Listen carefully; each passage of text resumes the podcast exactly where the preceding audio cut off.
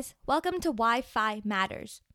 So, today I wanted to give you some fun and unconventional resources to improve your financial literacy knowledge. So, I don't know about you, but I love video games and I used to be a pretty big gamer when I was little. Um, video games are actually a great resource for us to learn something while having fun. And something that seems maybe a little boring, like financial literacy, we need something to amplify it. And I think some of these games can like you'll literally spend like 10 minutes playing these games and you can actually learn something out of them. So the first game is called Financial Football. It's online and you can also get this as an app on your phone. Um, it's partnered with Visa and the NFL and it's basically like a football game simulation and in order to make plays you have to answer financial literacy questions correctly. Um, I personally am not at all a fan of football. Like, I actually hate football. Yeah, I think, you know, like 10 minutes out of your day to play this game will be useful for you. Um, I think the graphics in this game are pretty good, suggest su- like suggesting that it's free. Um, and it, the, the the quality of the game, I think overall is very good. Um, some interesting things it does is it provides financial literacy tips while it loads. And you can sort of like choose your age range. So the questions are aimed specifically for your like level. Um, so you won't be getting too hard questions or too easy questions. Um, honestly, I knew only like one team on the list that you can choose from. I I knew the Bears, but but there's so many teams you can choose from and your opponent team and I choose New York cuz I like New York. I didn't like know the team at all. But yeah, so it was basically Bears versus Giants. The questions that you have to answer are similar to Jeopardy, and if you like Jeopardy, it's good. Um, and if you get the answers right and you um, you choose your questions in time, then the play you pick succeeds, um, and you can execute the play correct.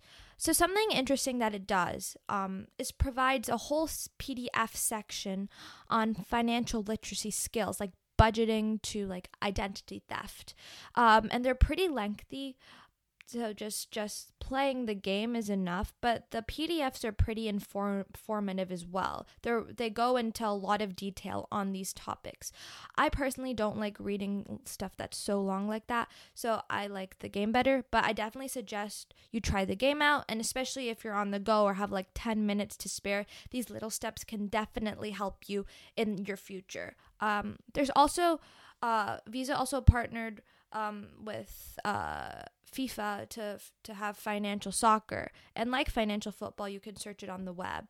They're somewhat similar, the two games, but I don't really recommend this one. Um, the as much as the football one, even though I like soccer so so much more than football. Um, the the the quality the graphics are really poor and they don't have all the other PDFs and resources which amplify the football game.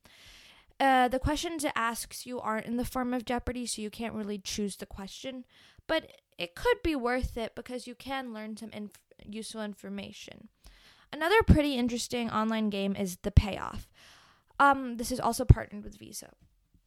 It's very different from the other ones. It's sort of like a role playing simulation type game where you can play the part of Alex or Jess. They're two up and coming teenagers who are video bloggers and they're preparing for a huge video um, competition that can alter the course of their lives if they can win. So through the course of the game you're basically trying to make the make correct logical reasonable financial decisions and manage their personal finance while handling the unexpected curveballs that life throws at at you or alex like alex or jess whoever you're playing for um, and also along the way, you can meet other characters who each teach you something financially or show you what happens if you don't have proper financial literacy skills, like the seven year old man who's still working because he can't retire because he made wrong decisions. I really like this game because it's so immersive and incorporates things that we can all see in life, but at a more basic level, like applying to college or choosing a phone plan, to renting an apartment and transferring money into bank accounts. At first, it may seem a bit cheesy and at the end of the game the ending is very cliche but out of the three games it is the most unique and addicting in the sense i learned so much more out of it because i kept wanting to play kept wanting to continue the story of it Also, at first, it may be seem like a little overwhelming. There's so much. There's so much on the screen. There's so much coming at you, like buttons and um, stuff going on. But there is a guide to help you sort of get through it. So just stick with it. Honestly, it was a fun like 45 minutes um, out of my day. Another thing I suggest you definitely try is called. Uh, it's it's a game called Play Spent.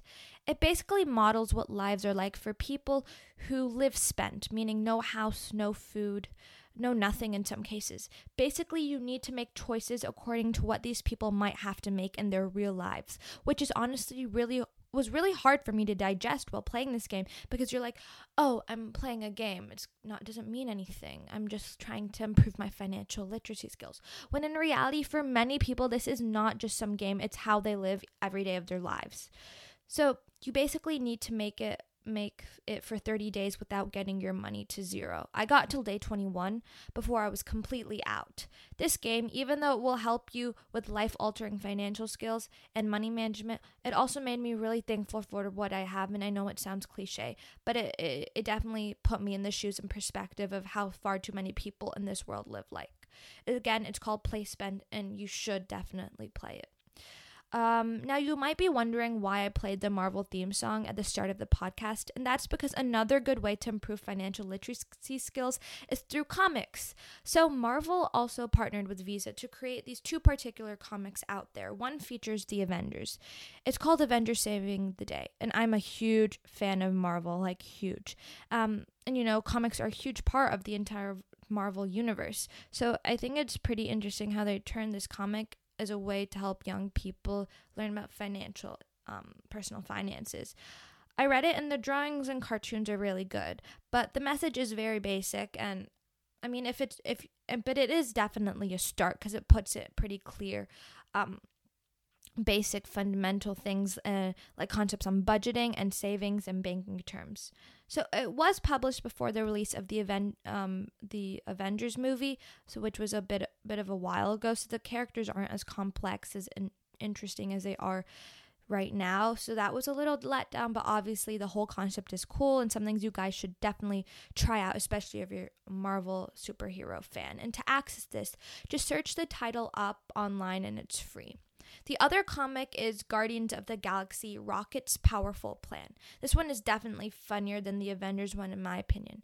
So, Rocket takes the role as being the crew's most financially smart. And so basically, him and Groot, who as per usual only says, I am Groot, are trying to save up for a new Stark attack. Tony Stark, I miss you. But they run into some trouble Obviously, that's because Star Lord does something stupid as usual. And so then Rocket has an emergency plan.